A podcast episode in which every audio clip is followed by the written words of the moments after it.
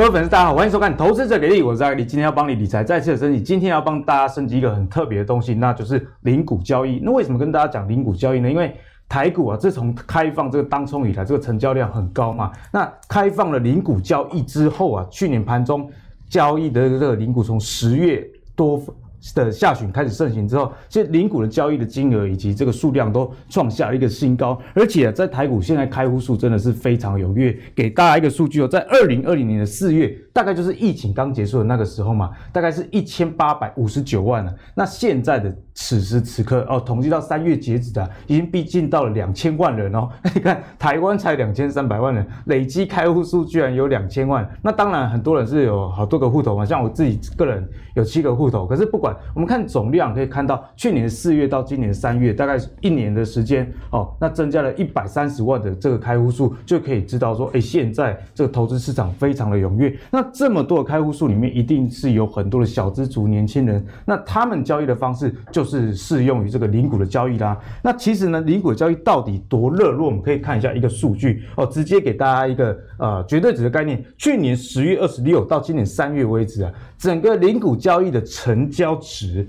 一千七百六十八亿，哎，其实还是蛮多的。你你要知道、哦，一千七百六十八亿为什么会觉得多？你买一次零股，通常啊，多数人都几千块、几千块在买，所以你能累积到一千七百六十八亿也是蛮蛮大的哈、哦。那如果跟整个大盘的占比来比较的话，是零点五七 percent， 那我觉得零点五七 percent 也蛮高，因为你知道今天台股成交量动辄一天四千亿、五千亿、六千亿以上都有的情况下。其实这个比例算是蛮高的。那如果我们再来看说这个盘中交易的均值哦，今年前三月是 二十二点一 啊，一亿。那已较去年开始实施后的状况呢，多了两倍之多。哎，所以这个零股的交易真的是非常非常的呃踊跃。那我们可以看到啊，如果是以成交的股数来说，三月为止啊，到十月啊，就是刚开放的时候。增加了 二点四倍，也代表了说这个政策真的对于整个股市的成交量以及小资族降低门槛进入股市是非常有帮助的。那现在在大盘啊攻一万七、一万八这样的氛围之下，其实台股里面千金股也是非常的多。那在过去这些千金股对于小资族来说可以说是遥不可及，不过现在有了零股交易降低门槛之后，你看一股两股，其实你也可以参与千金股。所以今天呢，我们就要跟大家来讨论一下零股交易的策略到底是怎么样。它不只是只有降低门槛而已，其实也有很多的投资的想法，可以帮助你在零股交易上啊、呃、更事半功倍的一个效果。好，首先欢迎我们今天的特别来宾，也就是最近出了一本书啊，叫《用三万元当七百家股东》哦，这个分散风险是真的分得很散。欢迎我们的张坤林。Hello， 大家好。那坤林其实也蛮厉害，你据说你零股交易，呃、那你现在持有的股票大概有几家？大概将近七百家，将近七百家，对的。你算是这个零股的这个达人，零股的职人就对了。因为我之我有认识一些朋友，比方说他信用卡达人，一半办了三四百张，我以为我三十张已经很多，他三四百张。对，我以前零股学生时期也蛮爱买的，啊、大概五五六家就觉觉得差不多。你居然有七百家，真的是很不简单。那等一下再跟你请教，好的，怎么样用零股啊？啊，去做交易以及有哪些的美美嘎嘎，没问题。那第二位是我们就顾伯来啊，观众不知道有没有敲碗，这个我不知道，我、哦、可以留言给我们。如果你觉得他还好的话，哦，也欢迎跟我们讲，下次就晚一点叫他来。这我们好朋友啊，丁丁。各位观众朋友，大家好。哎，丁丁，你最近剪这个发型跟之前不太一样，你是不是因为去看了这个《永生战》？最近很红的这电影嘛，韩国电影，我还没有看呢、欸，我可能会找时间去看。可是我我一直在看我这部电影的时候，一直想到你，嗯、你很像那个主角朴宝剑，所以我有这么帅吗？哎、欸、哦，我原本觉得朴宝剑蛮帅的，但我看看看觉得很像你之后，就觉得哎、欸，好像还好。哦，就留给观众自己去留言啊。那观众也不要说我每次都欺负丁丁，我们是好朋友才能这样子啦，哈、嗯，好不好？那随着这个股指数的不断的创高，其实台股里面这个高价股真的蛮多的。给大家一个数据哦，一百块以上的有一百五十家，五百元以上有十七家哦。那千金股也是非常的多，所以呢。这么高的股价，其实让很多投资人望之却步。不过我们刚刚提到，零股交易其实是一个蛮好的方式。那接下来就来请教一下我们的零股魔人啊，应该是魔人等级，不是达人。七百张是魔人，七百家啦，哈，这是魔人的零股交易。你觉得有哪些的好处？其实零股交易哦，其实目前看这个字卡上哦，我们就可以知道说，以前哦，你可能是资金是有限的情况之下，你是没有办法购买那么多的股票。没错。那现在零股盘中交易开始以后，其实你可以分散风险去购买所有的股票，尤其是高价股。原来你没办法持有部分，现在你可以去持有它。所以你可以看到，这第一个开始，你就去购买高价股啊。当然，当然还有个大家最熟悉的、啊，就是零股，你还可以干嘛？就是现在最热的嘛，就是还可以领领股东会纪念品。嗯、那除此之外呢，你可以透过你了解的每一家上市公司的状况，去知道说它公司未来的发展状况。可是你要持有够多，你才看得到全面的营运状况。嗯、如果你没有，那当然自然就没有办法做这件事情。啊、对，对我觉得买卖股票确实是这样，有一个就像你刚刚讲的，嗯，我觉得零股还有一个好处是，哎，不不只是降低门槛，你有买你才会研究嘛。对，我觉得人性就是这样子。对，所以我我觉得用零股少量试单，或许也是一一个不错的方法。那还有没有一些？呃，零股上的美美嘎嘎，比方说有些人是喜欢用呃定期定额、定期不定额等等，那这中间的差异到底在哪里？因为使用零股交易的投资人，其实我我个人的感觉啦，也是比较长线的啊、嗯呃，因为他想要呃在股市里面累积一定的呃，比方说股数，然后带来现金流的回馈，所以到底要定期定额、定期不定额，或者是有更好的做法，嗯、我们该怎么样去执行？好，其实目前零股盘中交易开始以后啊，其实我会建议就是新手的投资人可以参考两种方式。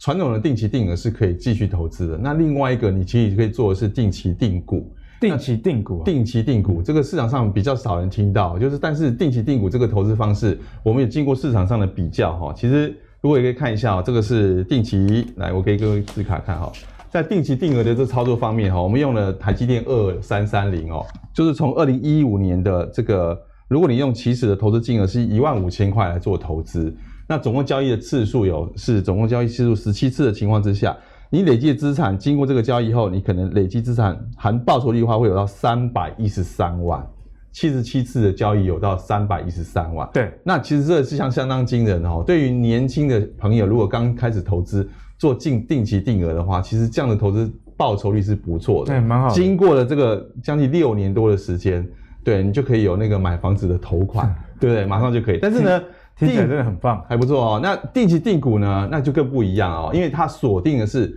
约定固定时间去买入固定的股数。那固定股数买下来呢，经过同样的时间七十七次的交易后，你的资产会有到四百五十二万啊，多了蛮多的，多了将近三成，其实多了将近三成。那这里面呢，两个的投资方式是组合是不一样的，但对年轻朋友来说是却有很大的差别。定期定额其实它适合的是，比如说我在资产分配上面，还有投资组合上面，我可能没有太多时间去关注。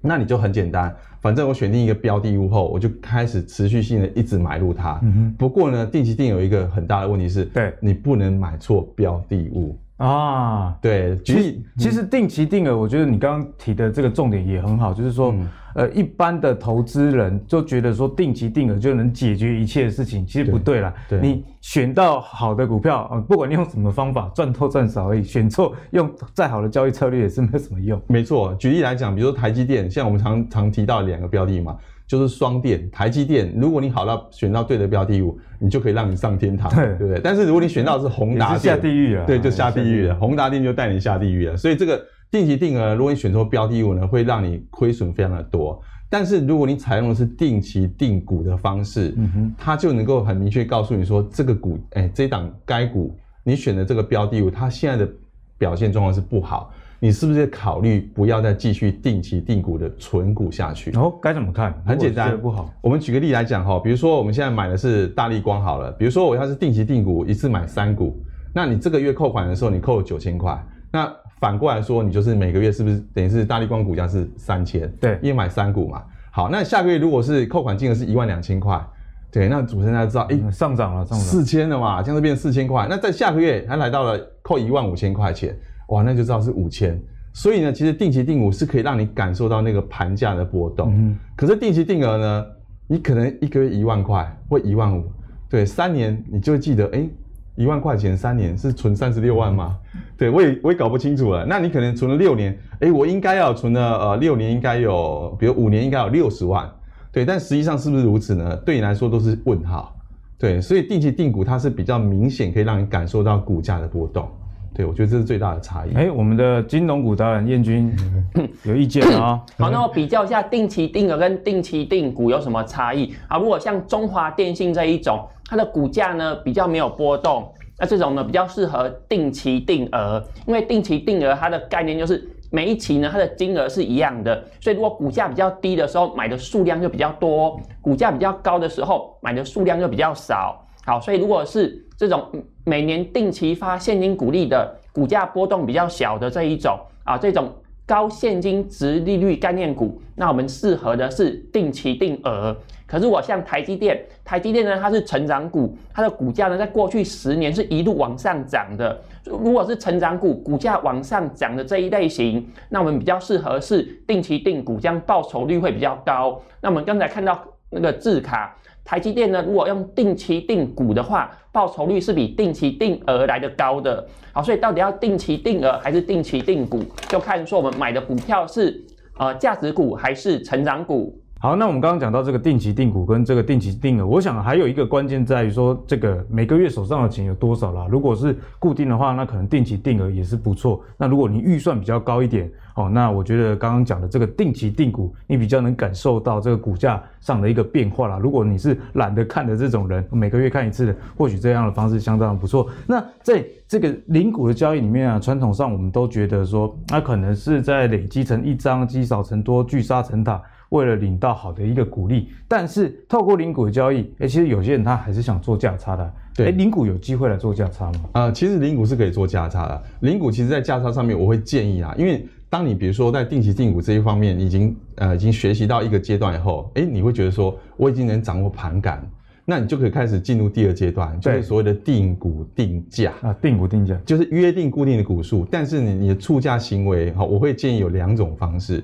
第一种呢，是你用可以用首次购入的价格去增加你的股价波幅。我举例来说，比如说你买的是一百块的股价，对对，那你第二次要买的时候，就是它涨到再加 百分之五 或 百分之十， 这个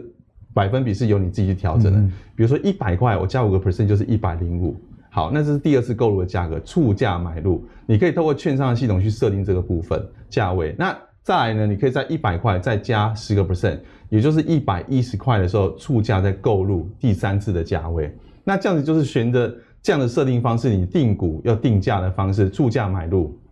你的股价如果是选择的标的物没有错误的话，嗯、它就是堆叠上去，你就是一定获利，你也不会有亏损。是，对。那第二种操作的方式，你就可以反过来，比如说我用足价加百分比，比如说我第一次买的时候是一百块钱。第二次呢，我买的是一样是，比如说定 百分之五 就是一百零五块。对。可是第三次我要设的价格就是一百零五块来加 百分之五。那你第三次买的价格会是一百一十，那、啊、就越来越高了。就越来越高。那当然两个方式，逐笔的方式跟所谓的就是首次购买的价格去加 percent 比那个百分比的话，其实相较来当然是逐笔的报酬最终还是会大于首次。但是这要看你的标的物的波动性。嗯，对，如果你波动性是好的，当然你可以选择是逐笔的方式，你操作的那个波幅，比如说这个股票的股性是比较活络的，对，那你就可以选择这样的方式。那除了这个之外，我倒会建议你又练习了，哎，价差的获利不错了，你就可以进入什么？你可以进入零股的套利。零股套利啊？对，零股套利是大概是从去年开始才开始比较多人去参与。好，我举例来讲，是说买一张然后拆零股卖吗？哎、欸，对，就是买一张然后拆零股卖。其实举例来讲说，台积电好了，你可能在同一个时间，你可以开到券商的系统，比如说同一个时间里面，券呃，比如说台积电可能来到六百块钱、嗯、普通股哦，可是它的零股可能是到六百零五块，那这里就产生了直接价差。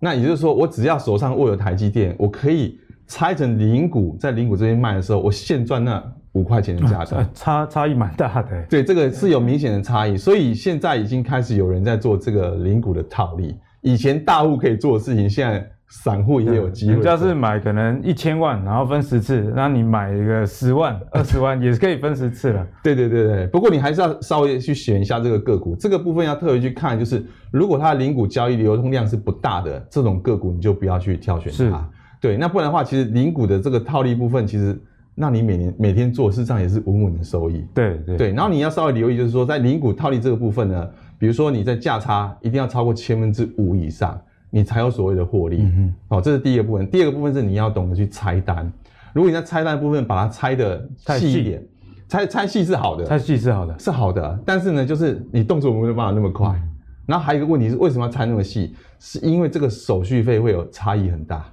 如果说你你现在拆的一个单是比较大额的，嗯，那你的交易手续费就会比较高。那如果这样讲，是因为有特定的券商，它零股交易是有一些特别的优惠的关系、哎。是的，是的。所以你等于是说，你可以赚价差，你还可以节省手续费。对，因为一般的概念是说，我可能有一笔最低手续费二十嘛，所以他想说不要拆太细。但是昆凌刚刚应该是跟大家分享了，哎，有一些券商零股交易可能手续费最低可以到多少、啊？一元。一元啊，几股以下？呃，不是用股，用那个价格。价格有的就是看券商的系统，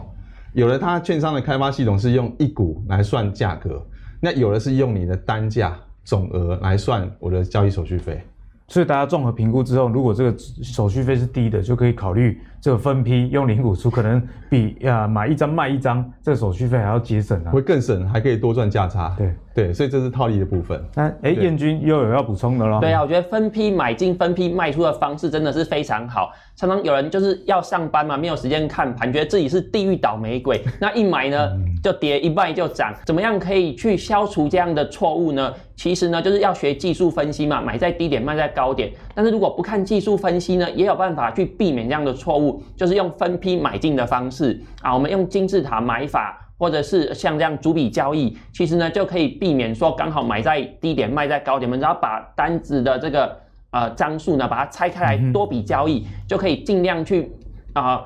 避避免说买在低点卖在高点，去让我们的交易金额接近整个股价的平均值。我们刚刚零股交易讲到定股定价，大家定期啊、呃、定额，或者是有些人定期不定额，甚至到后面的套利，其实零股的玩法真的很多，但哪一种比较好不一定，你就要看你自己的投资目的是什么。哦，零股息的你就稳稳的积沙成塔就好。那你如果要套利的，你可能就要去研究哪一些的股票，它的现股跟它的零股、啊、中间是有一段价格的落差的。如果有的话，那你就可以去考虑，诶，慎选一些券商啊，这个手续费很低的，帮助你拆单。好、哦，就借由这样来做一个套利。那最后呢，我想零股交易，我个人也觉得很很有趣的是，很多人买零股啊，是为了股东会的纪念品啊。哦，这个买零股买一次，他也不要赚了什么套利啊，反正零股就那么少了嘛。啊，上涨啊，我我只买这个十分之一张，或者是呃百分之一张，其实也赚不了什么钱。可是这股东会的纪念品，今年累积下来，那报酬率可能是几百趴都有可能啊。我们就来请教一下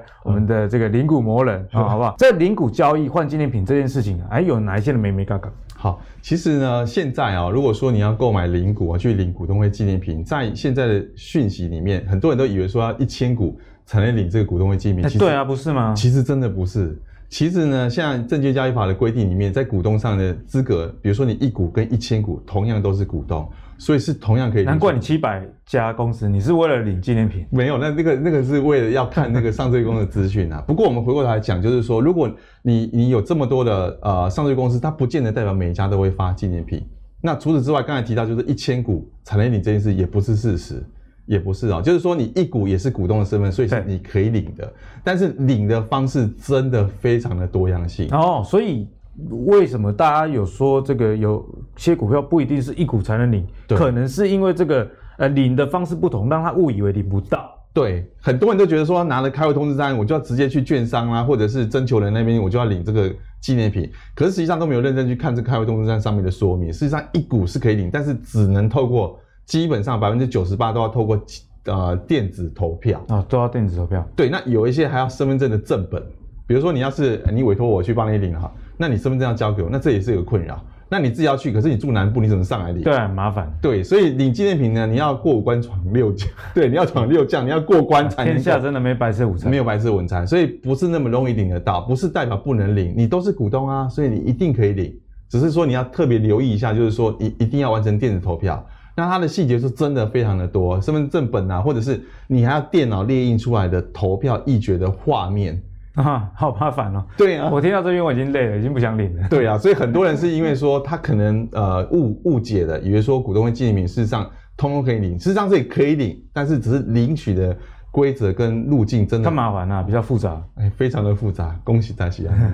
那你自己有没有一些特别的经验？比方说，哎，一股啊领到什么纪念品，真的是你觉得非常的超值，或者是说你今年有观察到哪一些的公司啊，其实蛮值得大家去领纪念品的。呃，其实今年哈、哦，我今天提三家了哈，比较特别哈。第一家哈，我们讲说大家都耳熟能详，就是中钢啊，中钢中钢。哎，中钢这个真的特别哈，它是唯一所有纪念品上市公司发出来的纪念品有品牌性。有有有，也就是它能增值，它能增值。每年大家都喜喜欢中钢纪念品。对，而且它的东西是你你可能在市场上你去买它，它已经变品牌，所以它还可以有附带的价值。你现在去抢，现在它变收藏品了。对，比如说我们之前听到什么中钢的钛碗啊，那可能现在市价都要破千了。那么夸张？对。 不然你买不到，所以如果当时候中钢一股二十元的时候啊，那个人就买了一股二十块，然后买到纪念品啊，那纪念品卖掉卖一千块，对，啊、报酬率五百趴，对对对，就赚五百趴。像中钢这就是最特别的，在目前所有品牌里面，大概就是中钢是有独树一格的。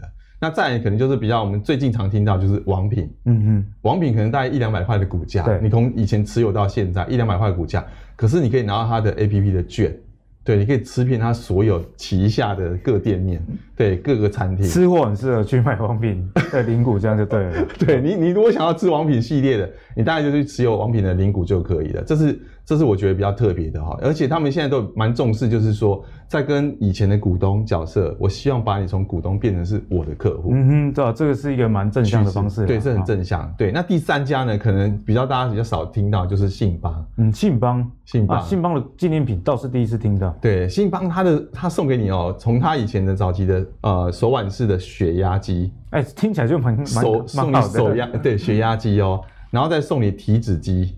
再送你蓝牙耳机，太夸张了吧？真的就是我们丁丁都想买了，我们丁丁一向是很节省出名的。对啊，那我也来买一张好了，一股啦一股啦，陈乔红的脚步一股就可以，大概是两两百块钱左右就可以了。所以真的是零股的交易非常有趣啊，那大家就可以根据你自己，比方说你是家庭主妇，你时间。 哎，上是比较充裕的，那我觉得你多买一些不同的公司去领取这个纪念品的话，哎，其实也是不错的，也是不错一个帮家里节省开支的一个投资策略啦。好，那零股交易里面呢，其实有一个族群也是大家非常喜欢，那就是金融股。为什么大家会喜欢金融股呢？很多投资的人可能都不明白为什么新手那么喜欢金融股。我想门槛是很重要的一件事情。嗯、像以前我刚开始投资股票的时候，投资的就是中华电。 但中华电相对门槛比较高， 一百块，对，所以那时候我就是哎、欸、每个月买个这个一百股，嗯哦，呃当成存钱去累积这个资产啊。那金融股为什么这么多零股族喜欢呢？因为一张啊、呃、一一万两万了不起三万好了，对，那你再买个一百股的话，呃、也是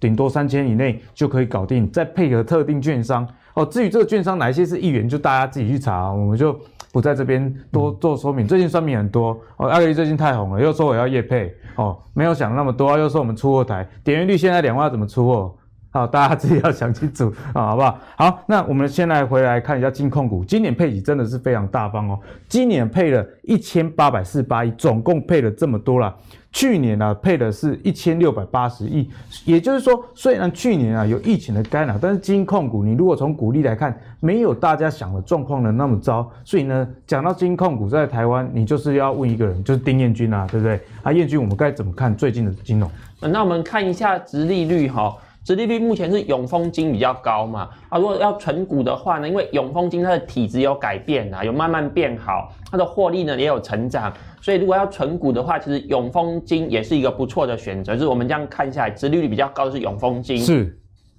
那我们之前有说尽量避开寿险股嘛，但是我在上一次的节目呢就已经跟大家说，寿险股呢目前是可以拿来当做存股的标的的。好，原因是因为寿险股呢。 第第一是利差损嘛，原本是利率比较低，但是美国呢已经有在考虑说要不要提前升息。如果美国提前升息的话呢，寿险的利差损会缩小，嗯、所以寿险股的获利呢可能会起来。对，那另外是现在台湾呢虽然不断的在打炒房，但是呢越打越热，这个房价呢是越打越高。第一季的这个房市的交易量跟交易的这个价格呢都是上涨的趋势。 那寿险公司呢，就买进很多这个不动产啊，去收取租金啊。如果寿险公司它旗下的这一些不动产，它用市价来重新衡量的话，啊，进行重估价，其实寿险公司的每股净值是有可能再继续往上的啊。所以从这个角度来切入的话，就是寿险股它也是可以投资的标的。像富邦金它的股利发得很不错嘛，现金股利有三块，在它宣布的时候，我们换算一下。 其实殖利率都有超过 百分之四 嘛，所以这样来看的话，其实股价也不算太贵。然后，所以寿险股呢，在去年呢，因为利率很低，表现的确是不好。但是今年呢，已经脱胎换骨了啊，所以大家呢也可以把寿险股当作是投资的标的。那银行股不用说嘛，就是啊，目前呢，因为这个经济复苏，所以呆账的金额减少，那获利也是持续成长。那我只能说，生命会自己找出路啦。那从二零零八年开始，我们的央行呢是一直的降低利率嘛，但是金控这些获利看起来并没有少，对啊，银行股的获利还是成长啊，啊，因为有金融创新啊，数位金融，以前没有网络银行，现在有了啊，网络银行就可以降低营运的成本，获利就会起来啊。那另外一个最重要是证券业嘛，嗯、证券业你看现在很多的散户啊、蚂蚁雄兵啊，全部都进来股市。我记得我以前呃投资股市的时候，我已经忘了几年前了，那时候成交量常低于一千亿，是。所以政府才有这个什么开放当冲啊、当冲税率减半的等等，所以现在股市真的是特别的活络。所以彦均的意思是说，现在台股这么热的情况下啊，比方说四千多亿大家觉得天量，嗯、结果四千亿变成常态，后来五千亿觉得天量，后来又出现六千亿。所以与其去担心这些天量的话，是不是你该考虑去参考？哎，这个成交量的受惠的公司呢？是啊，我们有时候去预测股价的涨跌比较困难嘛，不晓得明天会涨会跌。那有没有哪一家公司是不管股票涨或跌都可以赚钱的？那就是证券商嘛，啊、赚多赚少而已。对啊，就是啊，证券商如果不是证券自营商，是证券经纪商的话，只要有成交量，那不管股价涨还是跌，它都有稳定的手续费收入。我觉得丁丁讲的真的是非常好啦，因为在我们投资最给力里面有帮每一位固定的来宾建立播放清单。我记得上次丁丁就讲这个证券类，是、哦、证券类他很用功哦，证券股十多间都变变大小差很多哦。为什么？因为里面丁丁刚刚就有跟大家提到，有一些是做自营的，呃，这个比重很重的；那有一些是这个经纪手续费占比较高的。嗯、所以如果你是看成交量好，想要去挑证券股的话，你应该要去挑这个经纪手续费占比比较高的这个部分，因为有一些证券公司它其实是暴起暴暴落啦，对，因为它自营做很多，所以你看它股市在涨啊，它赚很多钱。可是当股市下跌的时候，你去看它的 E P S 可能会是负的，是、哦、所以我到记得当时我很清楚，丁丁讲这个群益证，对、哦，那群益证也从丁丁那时候讲了十三、十四块，到最近的逼近二十块啦。你看这才短短大概一一两个月的时间而已，嗯，啊，这波段的涨幅也有百分之五十，所以其实我觉得金控股大家，或者是说证券股、金融股这些啦，也不一定只有这个纯股的策略，嗯、你还是可以根据它业务不同的特质去做一些投资呃策略上的改变。对，好，那我跟大家分享一下元大金啦，就是证券业的龙头嘛，因为有人希望说可不可以帮大家去找一下说那各个券商它的市占率，那所以我就帮大家比较前五大券商，那其中呢市占率最高的就是元大啊，元大证券，它的市占率呢是 百分之十二点九。那我们看一下实际市场的交易状况啦。实际市场的交易状况呢，二零一九年跟二零二零年来比呢，那二零二零年呢是啊、呃、大幅的增加啊，所有的散户呢都进去了。那如果是这样子的话呢，其实这个证券经纪商的获利就会起来嘛。那我们看一下元大金，元大金呢其实哦它的各项业务呢，其实它的市占率排名都蛮前面的。那大家也会问说，哎，那如果我要存股啊？那我要去做交易，那我到底要怎么样去选择券商？那我这里给大家一些建议啊。如果大家是要赚取价差，每一天频繁的买卖当冲的话，那请你去找小型股啊，这个券商的手续费给的折扣比较多，对，有的可以到三折。但是呢，如果大家是要存股的啊，是要领这个股东会纪念品的、领股利的，那我会建议说大家去找大型的券商啊，例如说台湾的这个龙头就是元大证券。好，原因是因为呢，我们买股票，我们除了领股利以外，除了赚价差以外，其实现在很红就是可以把股票出借啊，去赚取这个利息。那出借就是你要借出去，就是有人要借来放空嘛。嗯、那如果是这样的情况的话，我们去找比较大型的龙头的券商，我们买的这个股票比较容易借出去。好，所以到底是要选大券商，这个比较容易把股票借出去，还是选小券商，这个手续费比较低，就是看个人的交易策略啦。对，我觉得丁丁这一点提醒的非常好，因为很多投资朋友，呃，尤其是新手刚开始的话，他会觉得说，哎，开户我干嘛去开一个手续费比较高的？不过事出必有因啊，比方说你同一区的房子两栋在隔壁啊，一一栋可能卖四十万一平，一栋可能五十万一平，哦，价钱啊其实是一个很有效率的。嗯，为什么券商，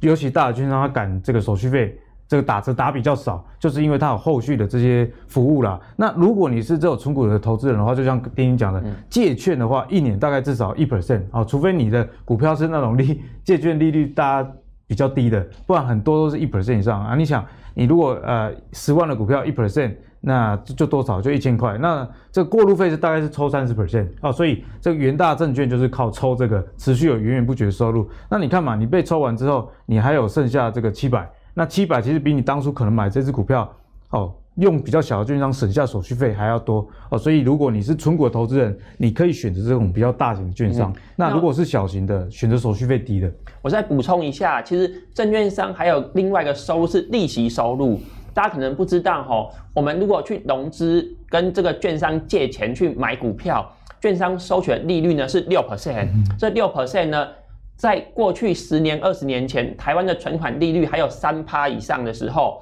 这个融资的利率呢，就是百分之六。对，那现在呢，利率降到 百分之一 以下，这个券商的融资利率还是 百分之六， 几乎没有变。所以券商呢，以前的资金成本比较高嘛，他可能去跟银行借钱，他的资金成本是 百分之三， 然后呢，去融资，呃，借给客户是 百分之六， 所以它的利差是 百分之三。可是现在呢，它的资金成本在 百分之一 以下，然后呢，它可以用 百分之六 的这个。 金额呢去放盘给客户，嗯、所以它的利差呢就变成了 百分之五。那我只能说，券商呢就是因为利率下滑，所以券商是利率下滑的受惠股，因为融资呢它的利率一向都是 百分之六 的。那我们来看元大金呢，它旗下有证券跟银行嘛，那利率下降呢，其实对这两家这个事业体呢它的影响是不太一样的。那元大金呢，它旗下有元大证券跟银大银银行这两个。 体系呢，其实配合的很好，因为我们在购买股票的时候，除了开证券户以外，要去银行开交割户嘛。那交割户的这个利率呢，几乎是零，所以以前元大银行它是用非常低的成本啊去取得资金，因为一般人把股票卖掉以后，不会马上就把钱领出来嘛。对，这个银行的交割户一定都会有一定的资金，这个资金的成本是零，几乎是没有利息的。 所以元大银行变成说可以用比较低的这个成本呢，去吸收资金以后，然后去放款给客户。可能银行这个信用卡的利率可能啊百分之十以上，它去赚取比较高的利差。可是呢，因为现在利率下降嘛，利率下降呢，这些证券交割户的资金成本还是接近零嘛。嗯、可是房贷呢只有 百分之一点三一 啊，所以。 这个银行它的获利就缩水就减少了，好，所以当利率比较低的时候，我们看到元大金它去年的财报，银行的获利就是缩水的。但是证券业呢，因为它的资金成本还是零嘛，但是它的放款的报酬率是 百分之六， 所以元大证券呢，它去年的获利就是暴冲的。那刚好元大金，因为它证券的占比比银行多很多嘛，啊，所以银行的获利虽然衰退一些，但是因为获利。 的部分呢，证券的业的获利它是大幅的成长，所以整体的获利就有增加。好、哦，就是因为利率的关系，造成说元大金呢它的获利整体来说是成长的。我觉得丁丁这个表帮大家整理的非常清楚啊，银行降息可能对它是一个利差的减少，嗯、但是对于这个券商来说，哎，反而是一件好事哦。但 这两者之间的这个平衡到底该怎么抓？就像刚刚丁丁讲，你可以去看这个金控，比方说金控股有一个好处是每个月都会自结 E P S 嘛，那你要去看 E P S 的细项，例如说来自于元大证券贡献的盈余是多少，而银行贡献盈余是多少？那元大金啊、呃，根据因为阿格力自己有在看啊，第一季啊、呃、元大证券大概贡献 百分之五十 以上啊，所以刚刚丁丁那个表虽然各有好坏影响，但是你如果以这个营收占比来看。 现在的降息对于元大金控来说是好事一件啊。好、哦，那我们刚刚为什么跟大家讲金控、金融股呢？就是因为很多小资族都是喜欢用这个零股来交易入手这些金融股。最后啊，要来问一下我们的啊零股魔人，哦，可不可以秀一下你的持股？因为零股交易应该不只局限于金融股，我觉得这样我个人来说是觉得有点可惜啦。因为原本一万多的东西啊，你分个五六次把它买到一张，虽然也是不错。 但是似乎少了一点乐趣。嗯、那你觉得零股怎么样可以提升我们的乐趣以及报酬 ？OK， 其实如果各位要提提高你自己的报酬，除了刚才就是丁丁提到，就是有关于这些金融股的部分是可以去长期持有，因为殖利率高嘛，对，殖利率高，你当然是可以去选择它。之外，其实呃，我提供一下，这是我的持股的清单哈。我的持股清单其实比较着重在未来，也就是年轻朋友，你可能哎，我们有这个缘分看到你看到这一集，那你现在开始做存股的动作，我就会建议你可以朝。电动车的周边发展、哦、去看电动车，对电动车的部分哦，这里面其实你看到就是比如说像是晶片哦，就是台积电好、哦、或者晶片设计的部分，还有就是可能像中碳哦，就是电池的这些原料的部分，以及可能我会觉得说未来发展你都要充电桩嘛，充电桩可能现在布局就像东元啊、像华城这一样的上市公司，还有台达电都是一个不错的标的，所以零股除了就是你不仅可以，你如果是一个资金链不够的情况之下。那你当然只好就是可能选择特定的标的物，可是你现在有零股盘中交易后呢，你事实上可以把你资金做拆分，对，然后有一些布局在电动车，有一些布局在高利率的金融股，对，那你有一些可能觉得说，哎，我觉得生技也不错，嗯、虽然现在疫情的状况，有些人可能会有点看别的看法，不过至少你可以做一个啊、呃、资金的配比，那是以前你可能做不到的事情，现在你可以这样去做，对，所以我会建议年轻人，其实你可以考量看看，就是在。电动车可能是未来，我的想法是，五年前你可能看到台积电，觉得它股价不怎么样。对。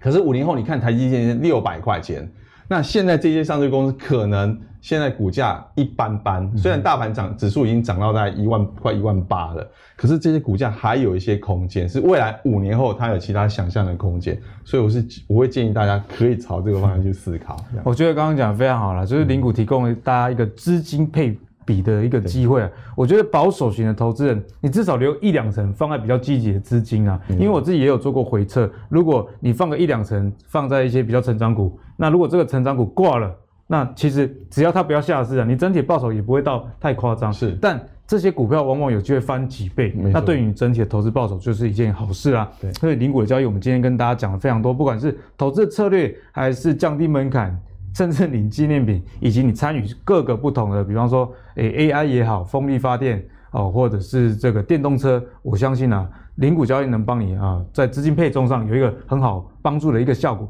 好，那节目的最后呢，不免俗了，还是要帮观众朋友关注一下你们关注的话题，也就是原物料啦。那今天呢，请到的不是原物料大师哦，我们今天请到的是下一代的原物料大师啊，下一代好不好？哦，这是我给你我对你的期待。好，我努力，不要每次看到丁丁就是啊，丁丁就要讲金融股，就要讲一件没有，你们声音我们听到，所以特别吩咐丁丁还是要讲一下原物料。其实我觉得原物料问丁丁，其实他不是不懂，他只是过去形象太鲜明。为什么？因为你懂营建，你一定知道说这个水泥、钢铁跟这个房子的关系嘛，嗯、所以不要小看丁丁，好不好？然后丁丁，我们最近问一下啦，原物料的问题，现在还有机会大家继续当钢铁人嘛？毕竟钢铁已经涨了这么多的情况下，啊，那我们刚刚也有提到嘛，其实你之前也有分享过，比方说像东和钢铁，嗯，我家的房子的钢材，我有看检查表，也是东和钢铁啊。那时候你讲很早、欸，哎，品质很好啊。那你你那时候讲大概股价，我记得二三十块，对。然后一路涨到六十几，所以丁丁也不是只懂营建，好不好？只是形象太鲜明。那钢铁这一块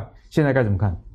我觉得钢铁我还是持续看好了，就未来的获利还是会持续成长。为什么呢？那其实原物料类股在四月的时候就持续的上涨嘛，主要就是因为中国大陆的十四五计划，十四五计划就是第十四个五年计划，它的目标呢就是碳中和。碳中和呢，中国大陆的说法是说是为了全体人类的福祉，所以我们要减少二氧化碳的排放。说得很好，但是我觉得其实除了这个原因以外，一定有其他的目的呀、啊。因为这个碳权呢是可以进行交易的，对啊。如果中国大陆呢，它减少二氧化碳的排放，那越南啊、印度有很多的工厂，它去生产这个啊高污染的产品去排放二氧化碳的话，这一些国家就必须要付钱给中国大陆去跟中国大陆去买碳权。哎，也就是说，它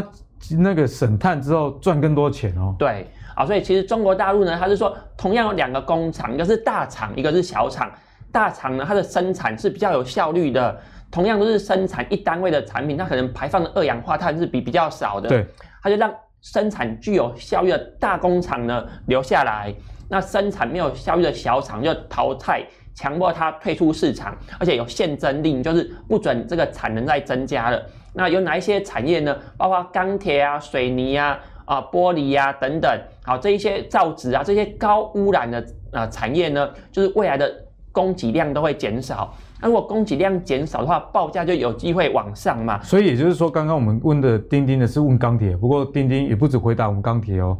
这个碳中和是一个全面性的影响。其实原物料也不只是钢铁，其他的族群我们还是可以关注。那接下来就请丁丁来帮我们看这些呃类股啊，或者是这些这个原物料报价的情形。对啊，像钢铁或是其他的原物料，因为十四五计划是第十四个五年计划嘛，所以中国大陆的政策呢，绝对不会只有四月一个月就结束，它会持续五年。所以我觉得这些原物料类股呢，未来的五年的表现都会不错。那另外像最近的半导体产业，就是股价有一些下跌嘛，就是在担心说美国的这个利率可能会提前升息、提前上涨。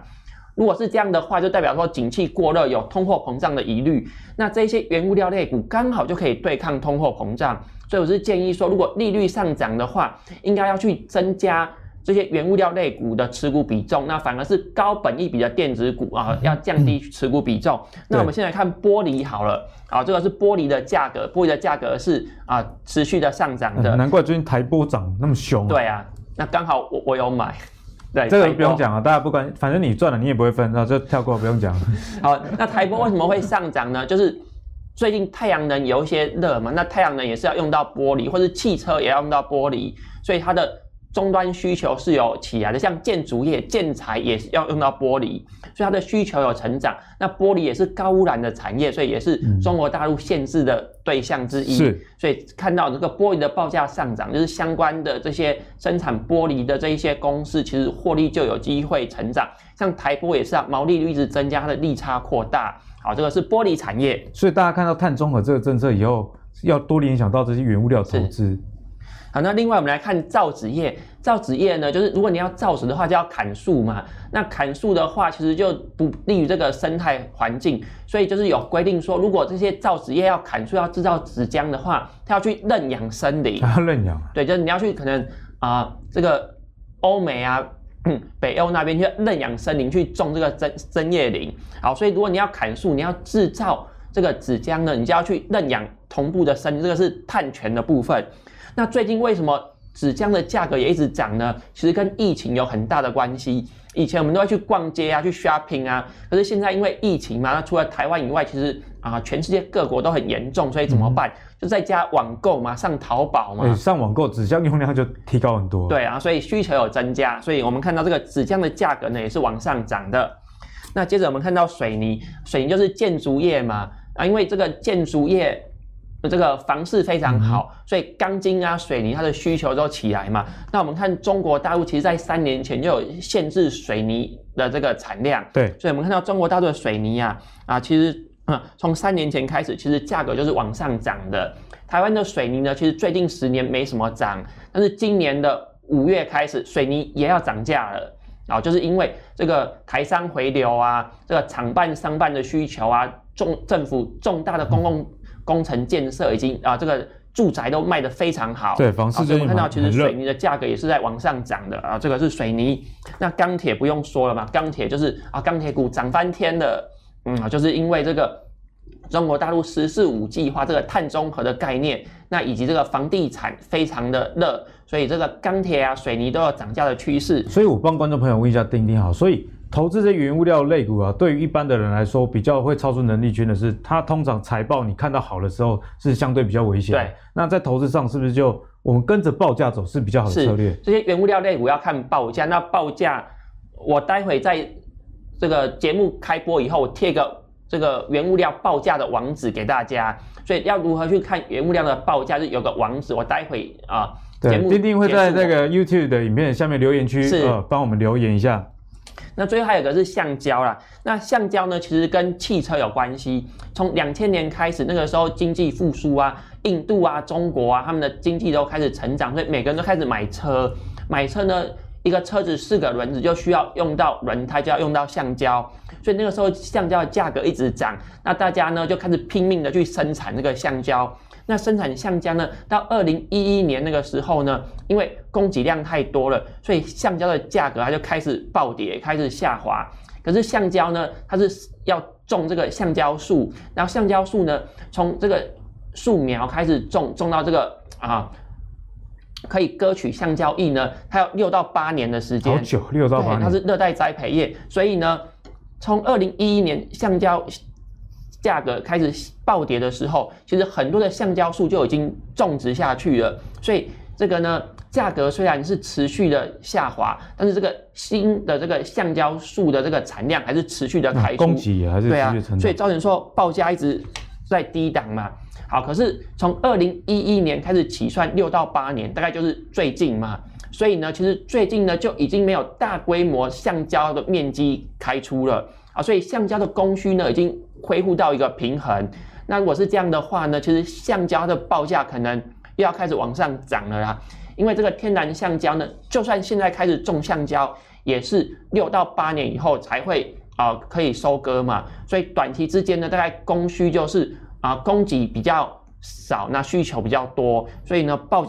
价呢也是持续的往上涨。那另外一个是棉花，棉花的价格最近也是往上涨、啊，尤其印度又有疫情。对，原因就是因为印度印度的关系，印度呢它是这个位于热带嘛，雨量很多，所以就是生产这个热带栽培业，像是棉花、像是橡胶啊，其实印度是生产的大国。所以因为疫情的关系嘛，那热带栽培业是最标准的劳力密集。我们在采这个橡胶叶的时候啊，需要用一个刀子，然后在树上面割一条线嘛，用这个一个容器去装这个橡胶液，这个橡胶树种的非常密集，所以你也没有办法用机器说开过去去割，一定是人工实际去然后割，然后去收取这个橡胶液。对，它是这个人力密集、劳力密集的一个产业。那因为疫情的关系嘛，就是最近的供给就有减少，就有紧绷，对，所以你看到棉花或是橡胶的价格都持续的往上涨。好，以上是我对原物料类股的分享。那如果在橡胶这边帮观众朋友问一下，对于轮胎业，因为像振兴、建大这些的影响是怎么样？好，这些轮胎业因为它是购买橡胶嘛，那如果是购买橡胶的话，其实它的成本是会上升的。好，所以我们像南港轮胎，它就去买台橡的股票，在过去股价三十元的时候一直持续买，它就是预期说未来的橡胶价格会上涨，这些做轮胎的成本会上升嘛，所以它干脆去向上游去整并，它去买了台橡。所以我们看到这个台橡哈，台橡它的毛利率呢，其实它就是完全跟着报价走嘛。在二零一一年的时候，这个橡胶的价格比较高的时候，那台橡的毛利率就是来到高点，那之后毛利率就是持续的往下。那如果之后橡胶的报价往上涨的话，那是毛利率有机会增加，可能获利就会跟着增加，那当然股价也有可能去做反应。没错，所以呢，台橡呢其实也是丁丁今天从啊综合整个橡胶供需的问题，以及啊跟我们讲解很清楚橡胶树它的种植以及采集的模式，我想这是原研究原物料类股丁丁做了一个很好的示范、啊。哦，除了这个价格的变化之外，你要懂得这个变化背后的一个原理，比方说刚讲的这个水泥、玻璃。好，甚至到钢铁，其实跟中国碳中和政策有关系。那在指向的部分呢，就跟疫情后大家这个 shopping 的习惯，哦，你以前同样买一个东西不用指向，现在用这个电商都需要用到指向的情况下，自然啦、啊，这个报价就会水涨船高。所以不要再说丁丁不懂其他东西，他只是都私底下讲给自己的会员而已嘛，对不对？有啊，这个会员有买台玻，有买台橡，都有赚、啊。那最近都相当不错。那刚刚丁丁的分享也不是叫你现在上车出货给你，好不好？只是跟你分享一个产业分析的原则。那个你也希望大家看我们的投资最给力学到的是啊、呃，怎么样去钓鱼。那你知道怎么样钓鱼之后，你自然不会觉得哦，你被出货还是怎么样。哦，再跟大家分享一次，我们的内容呢其实是教给大家正确的一个产业知识，所以希望大家继续支持我们。好，希望今天大家真的是收获满满。我们一路从零股、金融股，再讲到一些原物料的股票，相信这样就能帮助你在最近的投资路上更有事半功倍的思考效果啦。那如果你喜欢阿格力的投资最给力的话，别忘了上 Facebook、YouTube 以及 Apple 的 Podcast 订阅投资最给力。我们下期再见喽，拜拜。